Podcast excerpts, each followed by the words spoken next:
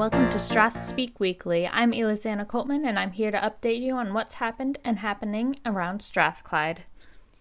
The Scottish Government and Scottish Enterprise have invested £5 million in the Fraunhofer Centre for Applied Photonics for their cutting edge laser technology.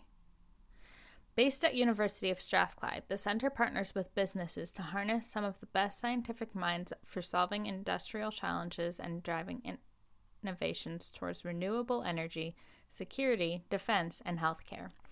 Scottish Government Innovation Minister Paul Wheelhouse explains that this money is to help Scotland's thriving photonics industry to continue to develop.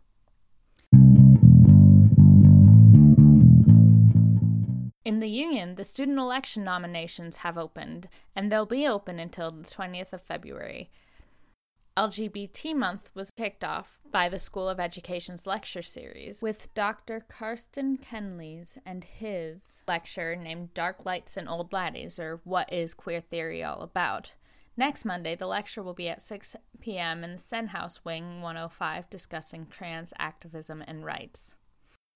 Other highlights for LGBT Month are the Valentine's Film Marathon and the LGBT 101 workshop Next week is also Diversity Week here at Strathclyde, with events including Chinese New Year celebration, blood drives, and World at Strathclyde exhibition.